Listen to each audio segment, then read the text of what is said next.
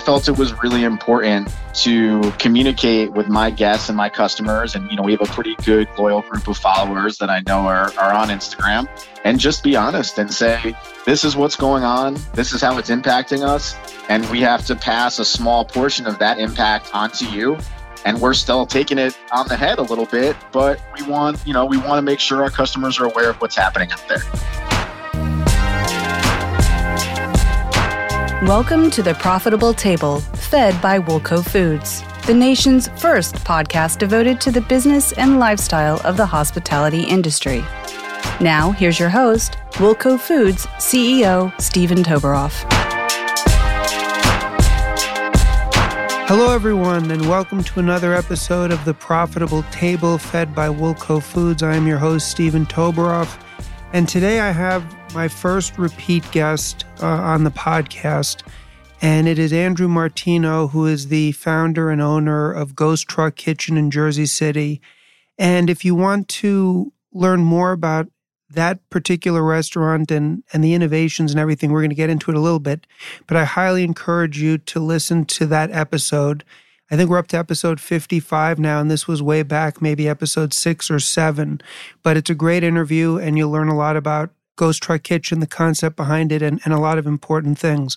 The reason I invited Andrew on today to talk with me is because I consider him to be really a thought leader in the industry and one of the smartest people that I speak with in the industry. And there's so much going on right now that I felt it would be very beneficial for, for everybody to really get his insights into a number of the dynamics that are going on right now. So, Andrew, thanks a lot for taking the time to speak with me again. Oh, it's nice to be back. Happy to uh, happy to chat. So, what prompted me to reach out to you is there's a number of, of different dynamics that are going on right now in the hospitality space, which are really unlike anything I've seen in my, I don't know, 21, 22 years of doing this from the accelerated ramp up to the labor issues to the inflation. And I saw you do an IG story, which I thought was terrific for a lot of different reasons, where you essentially communicated to your, your, your customers, your audience, that you were experiencing a substantial increase in your poultry pricing. And it led me to thinking and it led me to call you. So I guess I just want to jump right into it and sort of get a big picture view on your part as to what are you seeing be some of the more challenging and macro dynamics that are hitting the hospitality industry right now as we come out of, of 2020?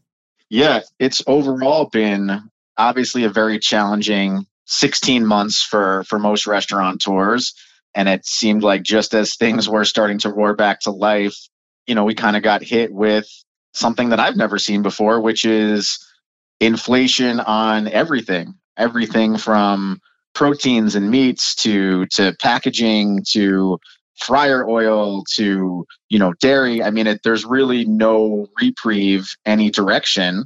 It makes it hard to operate a restaurant profitably.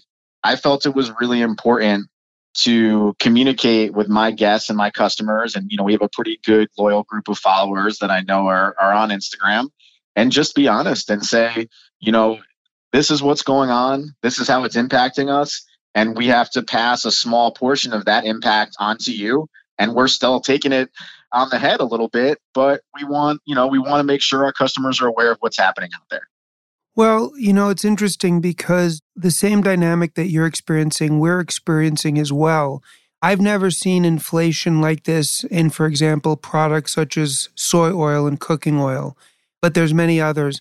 And i think some of this inflation is a byproduct of what I would what I would consider to be transitory issues, which is some some labor issues that'll resolve themselves, or because I think a lot of what's behind this, which is a very positive thing, is and I had sort of envisioned this happening, is the hospitality industry, particularly where you and I are, Andrew, which is in the New York City, Jersey City, Hoboken area, has really come roaring back in a big way.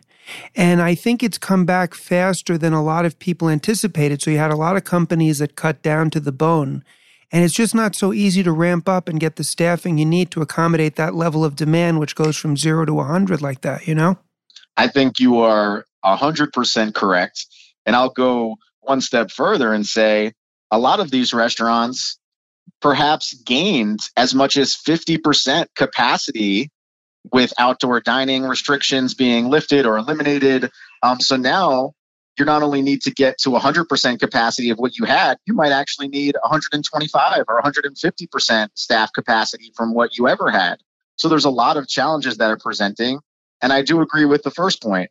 It's only this way because vaccinations got rolled out so quickly to so many people that people felt comfortable traveling, dining, you know, staying at hotels, booking airlines, everybody is is out and about all at the same time and it's just a, a situation where the demand is really strongly outpacing the supply.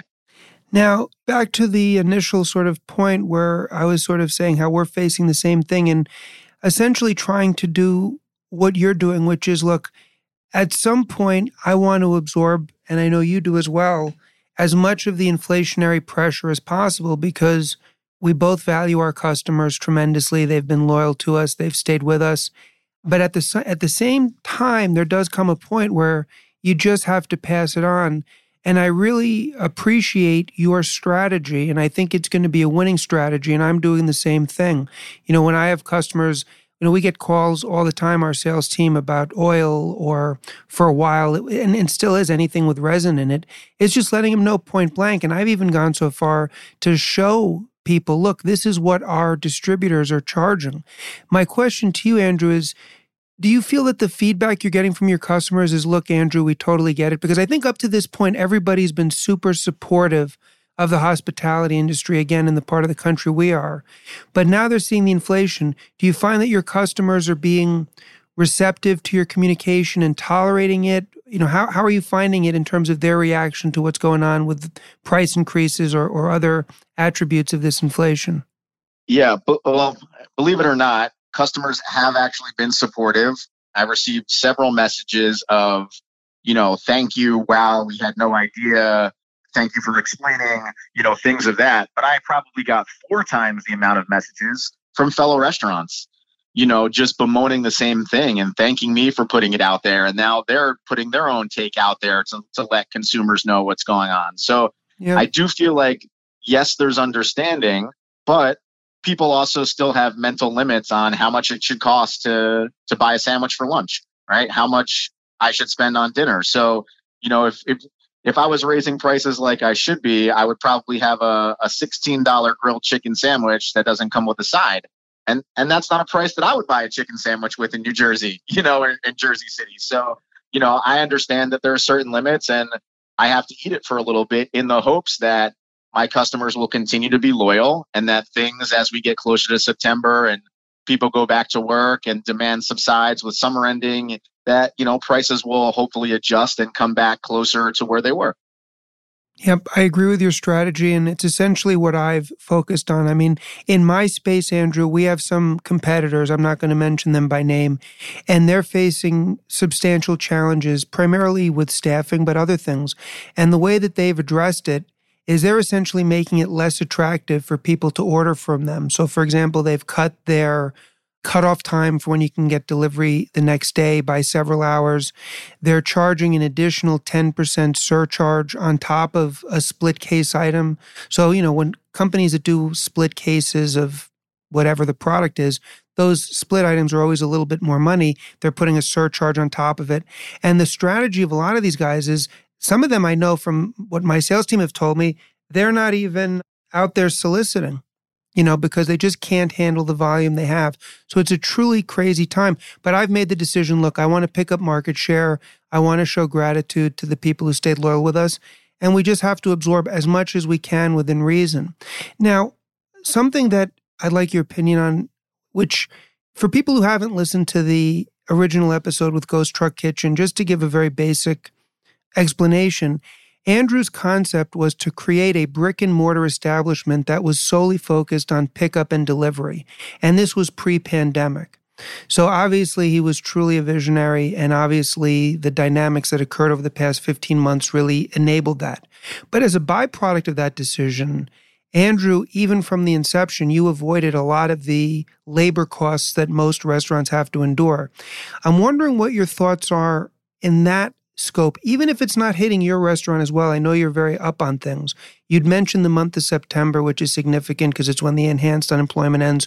What are your thoughts about people who are thinking about getting into the hospitality space or looking for a job? When do you think that tipping point is when people actually get off the dime and start looking? Or how do you view that whole dynamic just in general? Yeah, the labor has always been in the center of my mind. I spent four years in Southern California between 2012 and 2016. So California minimum wage was already high and it was something that was a part, you know, of all our discussions working in full service. So, you know, part of the creation of Ghost Truck was really to, you know, lower and eliminate a lot of overhead that I didn't feel was necessary for this operation. You know, so we have been fortunate in that you know, it only takes us about four to five people to run our operation, which is different from a full service restaurant that might take, you know, 20, 30 or 40 people. As far as when people go back, I would say the smart people are starting to look right about now. If you're uh, someone coming back into the workforce, this is a great time because you have some leverage. There are a lot of positions available. You might be able to pick and choose the employer that fits with your your values or your schedule. I believe as we get closer and closer to that expanded unemployment ending, things are going to get pretty chaotic and that and that hourglass is going to flip the exact opposite direction where there's going to be a lot more people looking for jobs than jobs available. You know, the summer is a great time, kids are off, uh, businesses are booming. You know, things tend to slow down a little bit when schools restart. So, a place that might be looking to hire 10 people now may only be looking to hire one person come September. So, I really think, you know, if you want the the best employer, the most flexible hours, the, the most compensation, you know, that that should be taking place right now, today, tomorrow, Monday, whatever the case may be. I completely agree with you. And and I think that the people who really want to be in the hospitality space, and because people may not know this, but in the New York City area, there are many people who make their lifelong career as waiters, in addition to, of course, people that are chefs and others. And um, I think it's probably the best time ever for people to be seeking out their dream job and that dream dynamic in the hospitality space. And I think the people that are serious are going to start looking at it very quickly. One of the things that I had believed would occur in the midst of the uh, past year when things were bleak was that the hospitality space would be when when this was over would be elevated again perhaps even more than ever to the position of of I don't want to say prominence but we really now see how integral and important restaurants, nightclubs, bars, socializing are in people's lives. And so, my question, sort of feeding off of that, is I think that I, I just, and it's actually the timing is perfect. I just read in CNBC.com that even though retail spaces in New York City, commercial retail is going down, more and more leases are being snapped up for these restaurants that are turnkey. And I'd like to know your thoughts, Andrew, as to whether or not you see a major renaissance rebirth happening in the hospitality space. Do you see the hospitality space being viewed any differently now than it was, say, in 2019? What's your sense on, on this whole thing?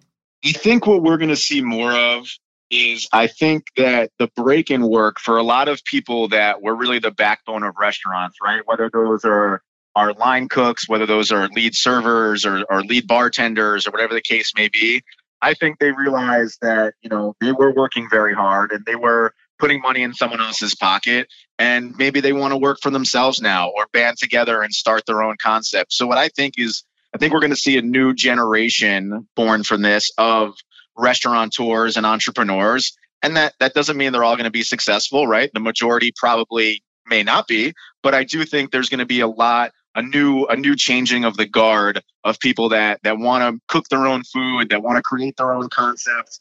You know there's many ways to do that. It's yes there's brick and mortar available but i've seen really talented chefs from 11 madison park you know launch brands on instagram that have now become pop-ups that have become you know brick and mortar. So there's a lot of directions for people to go and i do believe that you know there is a lot of talent and people are going to take that talent and try to you know be their own boss and, and do something that that they want to do opposed to maybe work for a, a large restaurant I think you're right. And one of the things that I saw on two occasions was two restaurants.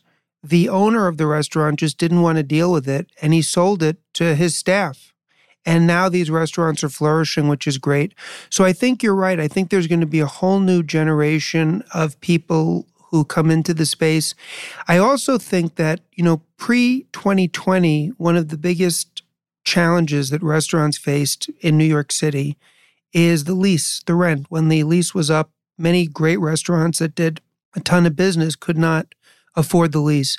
And I think that dynamic has changed and perhaps will stay changed for enough of a time for there to be this infusion of new chefs and new concepts that are taking advantage of the opportunity to finally open a space without having to take on rent, which from the very jump is risky. I saw this happen in 2008 and 9. I think that may be happening now what do you think? At, at, you know, now everybody's going through these transitions in life. There's the great resignation going on. Do you think we're also going to just see a whole crop of new people that have always wanted to try their hand in this space come into this space? Yes, but I'm not as confident as you that the landlords and the price is going to be dropping substantially enough that it's going to bring demand from this new generation. You know, I think privately owned buildings, maybe a different story, but a lot of these spaces are are owned by, you know, larger companies, larger corporations, and if they have to sit vacant for 6 months or 12 months, that's really okay by them and and they want the rent that they that they're going to get. Outside of New York, I, I am definitely hopeful that there's a lot of new entrepreneurs out there. There's a lot of different ways to make money in food and beverage, you know, not just restaurants, but consumer packaged goods and sauces and desserts. And I do think there is a real hunger for entrepreneurship in in hospitality and and the culinary field. So I'm I'm always checking out to see who's going to come up with something cool and and you know ingenious. And I hope these people and landlords will find a way to work alongside these young entrepreneurs and and help them get off the ground. You know, it's it's a challenging endeavor for at least two to three years for every restaurant. You know, no one is gangbusters out the door unless you're very very lucky. So I hope that landlords will will help these guys get off the ground and get started. Well, you said something interesting in your answer that I wanted to explore a little further, which is it's always been the case to a certain degree that there have been landlords that have been willing to, and in, in some cases desirous of, creating a dynamic where they and the tenant are in partnership together, whereby the tenant might pay a market rent or a below market rent. And then there's profit sharing. This happens in hotels, but it's happened in other things. Now, during the past year, something very consequential occurred, which is that there was a freeze on paying rent in New York City. And I don't know if it was in Jersey City, you could tell me. And so those landlords that were strictly tied to their tenant by the lease had essentially no legal recourse to pursue their back rent. And I have further ideas or not ideas, but questions on this I want to explore with you after. But nonetheless, those people that just had tenants, they have not been able to do anything. Whereas those landlords who had a sort of hybrid relationship, they are still in business with the restaurant. Do you think that this experience where landlords were essentially prohibited from enforcing their right to collect rent will encourage more and more of those hybrid engagements? And if so, do you think that's a good thing? Short answer yes and yes. I myself have been part of several conversations where a sales based or a revenue based lease has been the way that they wanted to approach it. And that's not just in New York City, that's as, you know, down south as Red Bank, New Jersey, where, you know, I think people realize that interests need to be aligned and landlords need to align themselves with the restaurants and restaurants with the landlords. There's no better provider of real estate value than a great restaurant in your neighborhood. And I think restaurateurs are now more acutely aware of that. And I think landlords are more acutely aware of that. And it makes sense for landlords to, whether they're making an investment in, in the space or in the build out, I think it makes complete sense. And I definitely think we will see more of it.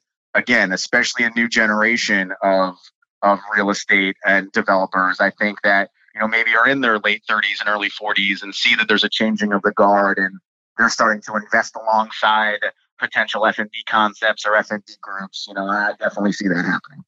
I completely agree with that. I actually think this is going to be ultimately a very positive thing for those independent restaurants that really have a great concept. Because as I was saying, the number of people who have had to close up shop simply because they couldn't afford the lease renewal was very much material. And I think when the landlord and the restaurant can have their interests aligned, it really creates the foundation for people to have a lot more security in going into this business because they know it's something that can be around for decade after decade. I, I haven't explored this. I don't really plan on exploring it. I'm wondering if you know, is that back rent that has not been paid still owed? Or is that going to just be absolved or is that being done on a case by case basis? Do you have any insight or knowledge on that? I don't have enough that I'd feel confident to say it's going to be one way or another. I do know specific cases where the back rent has been tacked on to the end of the lease, meaning like essentially they just extended the lease and added additional rent to all of the months on the remaining months of the lease. I also know there's cases where you know it is being absolved completely. I think it really depends on who your who your landlord is and and what the situation is for the space.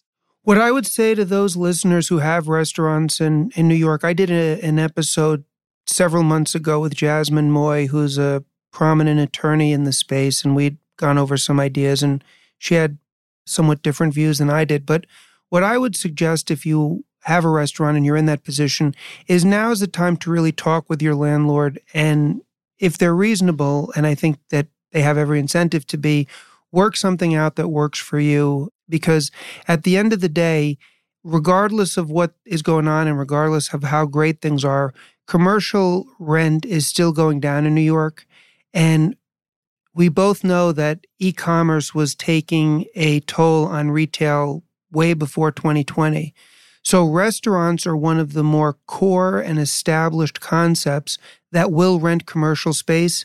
And so, if you have a good concept and you're making money and you're profitable and it's sustainable the landlord has every incentive to work something out with you. And and you know, of course, it's it's neighborhood dependent, but uh, something to do. And I think for those people who are thinking about just getting into the space, my personal view is, I mean, if I was getting into the space, I think, and I, would like to know your thoughts since you've had these conversations.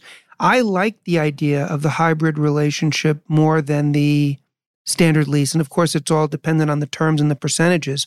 Do you have a thought on that in terms of if you have a preference and, and what your thoughts are? Yeah, I think, you know, it, it depends a lot, of course, on your concept.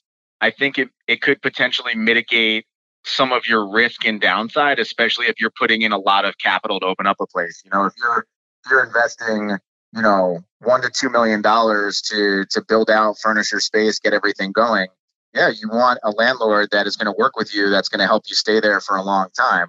If you're doing something on a smaller scale that maybe you think, you know, has a chance to, to do well on its own and you're not totally out of pocket, maybe it's a different approach. But I do think the risk factor plays a lot into it. And again, I think more people will be willing to get into the business, put their money into the business if they feel confident that they have a good working relationship with the landlord and all of their goals are, are aligned.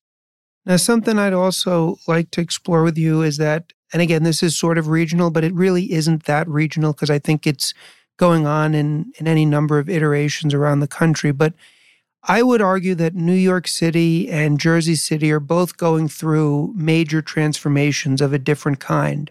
I would characterize New York's transformation into being one where prior to the past year, New York was really ultra expensive. You had lots of people that lived there part time. You had more and more restaurant groups and chains coming in that just didn't care what they paid. And the pricing was insane.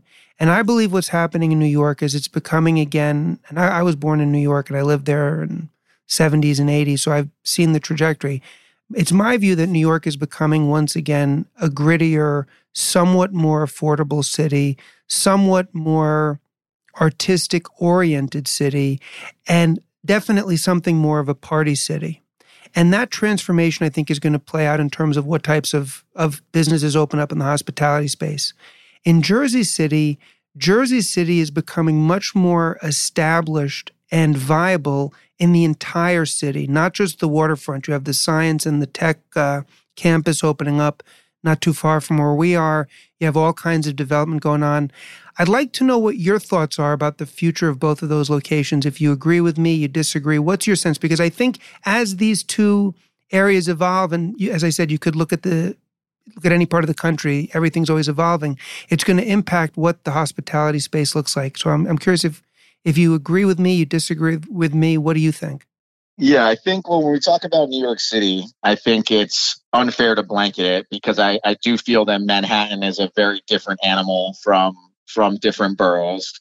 I would love to agree with you on what you think about New York City, but unfortunately, I don't see the residential prices dropping much, which will impact the people that can live there full time and you know patronize all these smaller restaurants. So I'm not as uh, bullish that grittier, more artistic, back to kind of the way they, that the city used to be in the 90s is going to come back just because I think the the price of living has has remained very very high.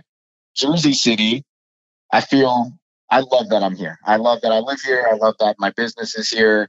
I think the city is scratching the surface on, you know, what it can, is going to become for, you know, the next 10 or 15 years. I think there's tons of opportunities in all different parts of the city for people to establish businesses, live, move. I'm very excited about SciTech Scity. There's a big project coming for the, the movie industry that's going to uh, bring a lot of business to Jersey City.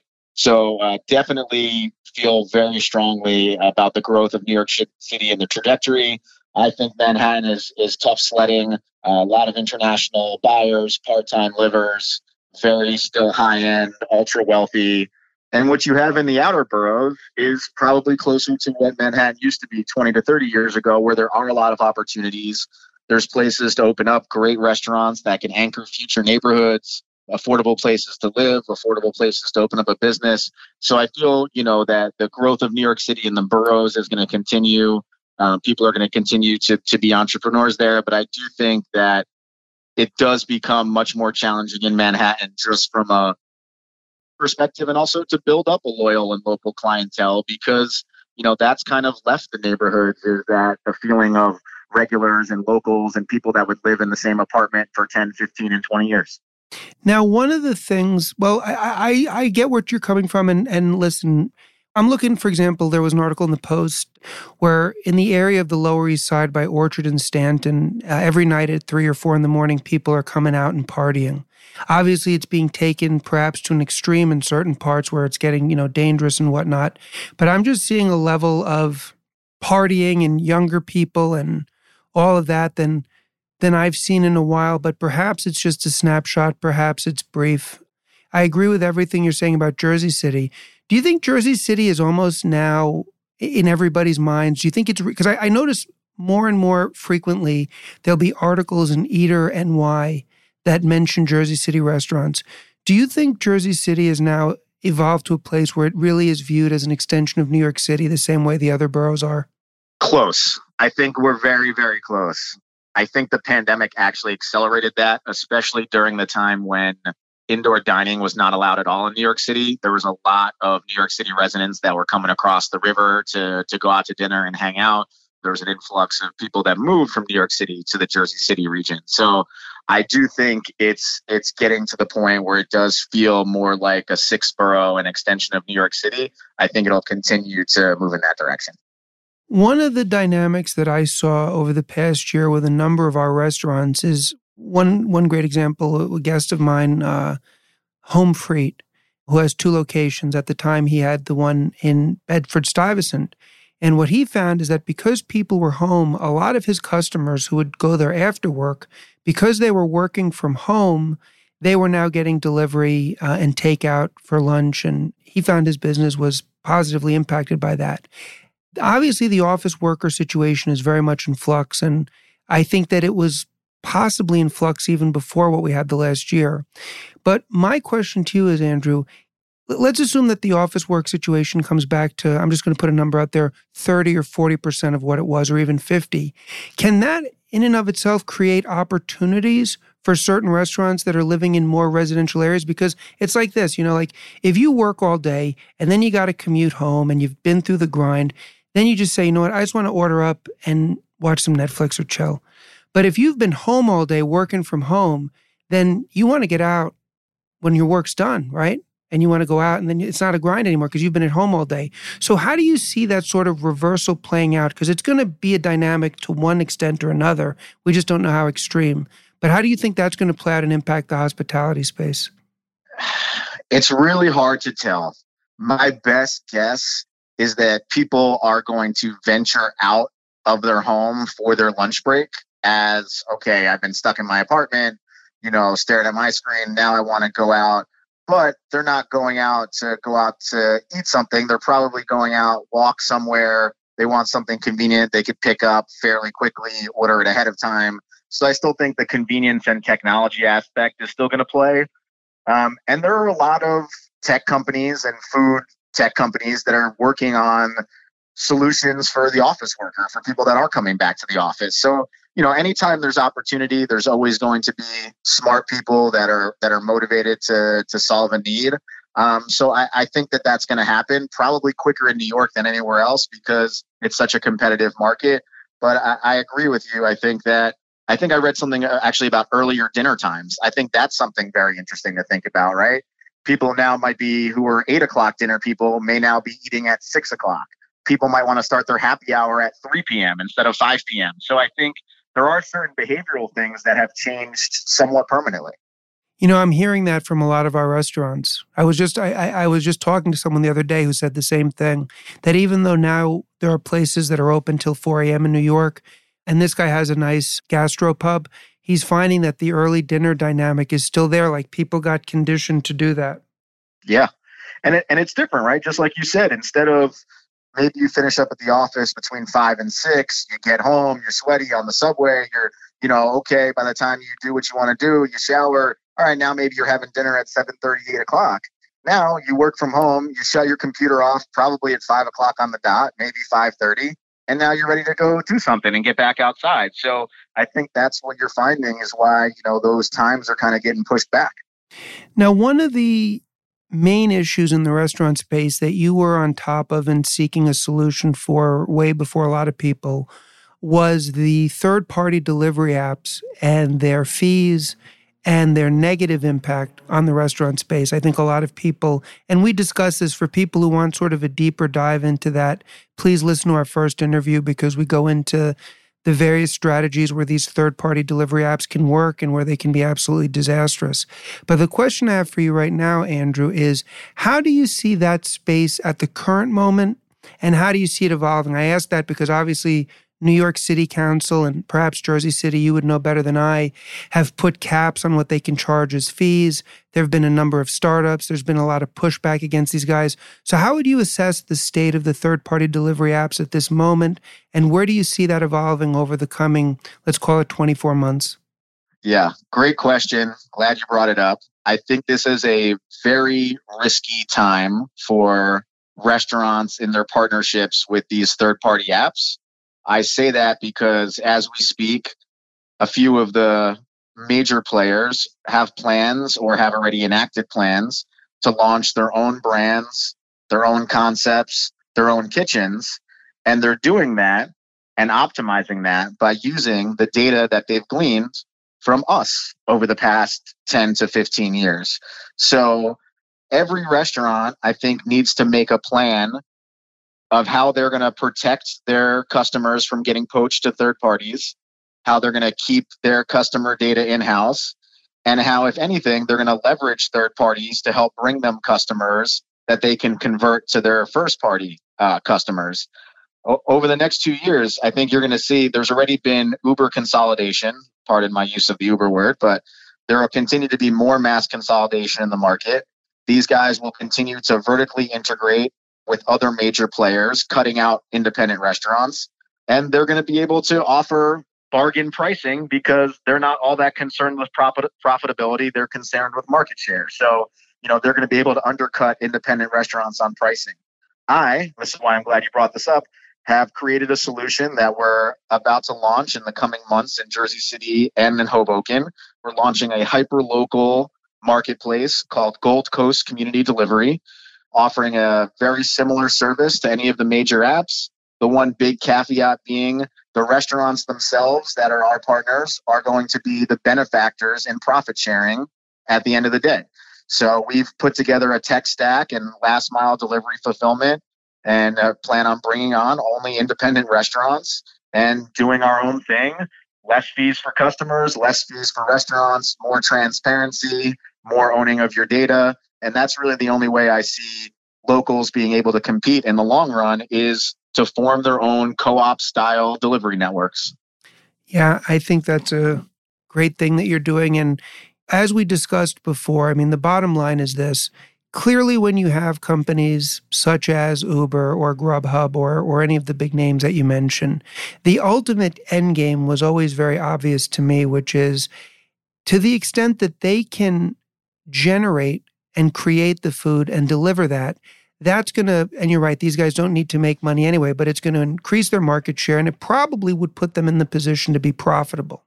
The yep. question always was whether, you know, would consumers be willing to, to do that if they knew it? But I think the most important aspect of this for independent restaurants to understand is that your brand is extremely important and valuable, whether you've built that brand as a brick and mortar, whether you've built it through people getting your delivery. You and I discussed, Andrew, delivery of meals in New York City was going on big time when I was a kid. 35 right. years ago. So this is nothing new. You'd call up. What made it different is it's done through a very slick, easy to use app. They can give you points, they can do this. So in addition to what you're saying, and I understand it's not as as efficient, but I've been encouraging every independent restaurant because it's much more affordable now and there's there's out of the box solutions to have your own mobile app. And I get it. It's hard to compete for real estate on people's phones. They're not going to do this for everything. But anything you can do to really make it a direct engagement between you and the customer you want to do. Because if you're relying on the third parties as the primary means of engagement with your customers you're highly vulnerable some of these restaurants, like the River Palm and Edgewater, for example, or Cheesecake Factory is another example, whatever you want to do, these are established brands that they're not going to be poached. They can use it if it's additional revenue, great. But if you're right. not in that position, you know, you, you don't want to be at their mercy. You don't want to be dependent on that for your business's survival because their interests are not necessarily in alignment with yours over the long term. Not only are the interests not aligned in the long term, when you think about it, they're really not aligned in the short term because they have to make both the customer and the restaurant happy. Who are they going to choose when push comes to shove and there's a disagreement or a dispute over a check and who's eating the refund? You know, so there's already things that aren't aligned as far as it goes and it's it's it's really only going to get much worse. So yes, my biggest pet peeve is when I see restaurants with DoorDash stickers and and Grubhub stickers on their doors and in their profile pictures it says you know order delivery you're giving your customers away. And what what's going to happen is the scariest line i heard this entire pandemic was i asked someone what they had for dinner last night and they said they had DoorDash. I said well what restaurant did you order from? They had no idea. They just know that they ordered from DoorDash. Oh we get DoorDash all the time. You know DoorDash is not a restaurant. So like that tells you the detachment that's hum- that's that's happening between the customer and your brand. So you need to have a first party, whether it's an app, whether it's your own ordering website, you know, whatever it is, you, something that you're in control of and you direct your customers towards. Yep. And I think that, you know, this is acutely the case in many other parts of America. You know, in New York City, which is a walking city, and Jersey City is to an extent as well, the brick and mortar presence is impactful.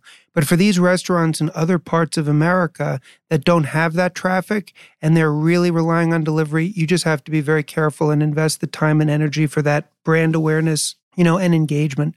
100%. Yeah. Similar things have been attempted in my business as well. You know, anybody that can develop an app and leverage infrastructure that others have built and and skim off the profits it's a pretty neat business model, particularly if you don't have to be profitable. It's much easier to do because, again, kind of like what we were saying, you know, the cool thing, if you want to call it cool, or the innovation of the third party apps is you now have all different kinds of restaurants available. Whereas when I was a kid, it might have been a dozen that would deliver to my area. So, so that's cool. there, there is one more thing Please. I think we should touch on in the same vein. Yep. Which is uh, the rise of virtual franchise brands um, that are operated out of independent restaurants. It's another buyer beware situation. I would advise restaurateurs to be very be very careful about giving access to all of your data to you know, uh, virtual franchise concepts that are selling you concepts, taking large cuts, but also forcing you to use one of their tablets, which gives them all of the insights into your current menu that they then use to develop more, more menus for other people in your area. So definitely beware of virtual restaurants that have catchy SEOable, searchable names. Uh, typically, the the food is very poor in quality, and uh, they are really it's a cash grab. You know, it's the wild west right now for the virtual restaurant industry. Right, and and what I would say, and I've discussed this with with prior guests, is look, if you're sophisticated enough, like for example, let's say I'm opening up a restaurant in Main Street, any town you want and my concept is a hamburger place. But I notice that there's nowhere serving acai bowls and smoothies and things of that nature. And I know how to run my kitchen and leverage my fixed assets properly. Then by all means, create a virtual menu that'll accommodate that gap in the marketplace. But own that. In other words, if, you, if you're sophisticated enough to run a kitchen that's handling your brick and mortar needs, and you can then run a whole other concept out of it, I agree with you, Andrew. Why use some out of the box brand? Yeah, you might make money. I haven't looked at the numbers. I know Mr. Beast, who big YouTuber, and, and many of these other people are are doing these concepts, and I don't know the economics of it. But in my mind, what does make a lot of sense is if I know what I'm doing and I have a really great brick and mortar situation, and I can leverage my fixed assets to offer one or two or three additional virtual menus that fill a gap. That to me makes a lot of sense. I completely agree. Couldn't agree more. Five five stars, double like. Create if you're going to put the time and effort to train your team on new items, it might as well be your brand and your items, and you get all the profits because you're doing all the work. So to to use someone else's brand because they claim that they have, you know, they're doing all this marketing for you and there's all this brand equity. There's not. There's no brand equity for virtual restaurants right now. One day that might may change you know, one day you might be in in California and can get the same virtual concept delivered to you in New York that you love and it's the exact same and it tastes great. But that day is not here. And people should really just focus on their own operation, creating their own virtual brand if they need to, and just stop giving their their data away and stop cooking food for other people because they're not doing any work and they're making more money than you are. And also, we're at a moment in time now, back to what we were discussing before, where people really appreciate the importance in their lives of the local restaurants. People desperately missed being able to go to their local restaurant or bar and, and have a meal have a drink. And so people love diversity, particularly if you're in a place like New York and, New, and Jersey City. You know, variety is the spice of life, as they say. So if you have that, really make the most of it and leverage every aspect of your brand. And you know, the great thing about it is it doesn't have to be what other people are doing and it doesn't have to be on such a broad scale. You know, it could just be the eight or nine blocks where your restaurant is, you can have tons of people there. And if you've got a loyal base there, and then you build on that and have enough of a buzz going on where tourists might stop by every once in a while or people recommend it to friends, build off of that. You know, I had a, an interview with a guy that I did a few episodes ago, a, a restaurant consultant. He had some pretty good ideas. One of them was that every restaurant should have a QSR code in their window, which makes a lot of sense in New York City. And as people walk by, if they upload your QSR code and you give them some sort of incentive to come in, use your storefront. Use everything you can to engage with people because that's what the ultimate benefit is to your brand, you know? 100%. And I do have a QR code on the front of my store window, so I agree. Yep, that's great. So, yep. you know, just to sort of button this up, because I, I really did want to speak with you, and we covered a lot of areas that I think are very important in the industry and, and what's going on right now. My own sense of things, God willing, is I think that we're in the early innings of a real sort of renaissance. But as occurred in 2008, what I think is going to be the most important theme, and this was important before, but I think it's more important than ever, is authenticity and humanity. You know, there's always been different stages in the New York City restaurant space where you would have these grand, magnificent restaurants that it was all about the ambiance. Then other times you'd have really innovative, sort of off the wall cuisine, and that would be a trend. I think the trend now that's going to be here for a while is authenticity and humanity because that was the connection that people were deprived of that's what they want. And that's what hospitality at the end of the day is all about. I'm curious if you agree with that or if you think that there's another sort of trend or dynamic that's going to be driving this next sort of evolution as we go forward. I agree with you. And I think this is maybe a generational thing. I'm in agreement with you. I think there's a generation now of, of foodies that are more concerned with the scene and the impression of what they're doing than the actual of what they're doing. So while I agree with you that authenticity it matters for lasting brands, I do think that there is a younger generation that is seeking out trend, fad type things, you know, just for just for the Insta or just for TikTok. Um, whether those are long-term successes, I'm not sure, but I know for for me definitely that rings true. That's what I want to be about, you know, just relating to people on a person-to-person basis but that doesn't work for every brand. So, you know, be authentic in your own brand. And if you're, uh, you like doing bedazzled milkshakes on Instagram and, you know, want to get a million views and go viral, you know, I think there's room for that too. You make a good point. I think that, you know, I, I love social media as a commercial tool. I use it a lot as a way to engage with people, as a way to just what led to this interview. I was following you and I liked what you had to say and it prompted this. So I think it's a great tool for business what people use it for personally, and I'm going to quote David Goggins here, not all the time, but a lot of the time, is to project this perfect life that they want people to see. And that's totally, you know, that's human psychology. That's not something that right. we're here to talk about. But I think you make a great point because at the end of the day, people know what's real and what isn't. And you make a great point. point, and it's important. Instagram social media is so key. You want to have a few dishes on your menu that are really Instagram worthy, that are over the top, because people like to share and it's great advertising for you. But I was also saying, like, human to human connection is different than Zoom. And there's no better place to have that type of connection, I think, than a restaurant or a bar. And so if you leverage that with great food and a great vibe, again, you're right. Everybody has to be true to their own concept.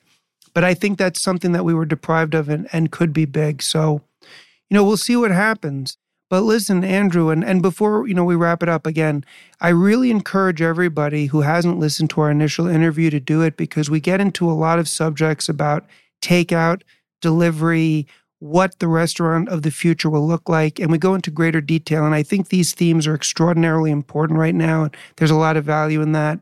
So please check out that that first interview. Andrew, I really enjoyed this. If you're in Jersey City, give us the address again. We're at 356 Varick Street, the corner of uh, Columbus and Varick. And your your Instagram is GTK or we are at Hello GTK. Uh, you can also find us hellogtk.com. And uh, we are on Twitter, rarely on Twitter, at hello underscore GTK.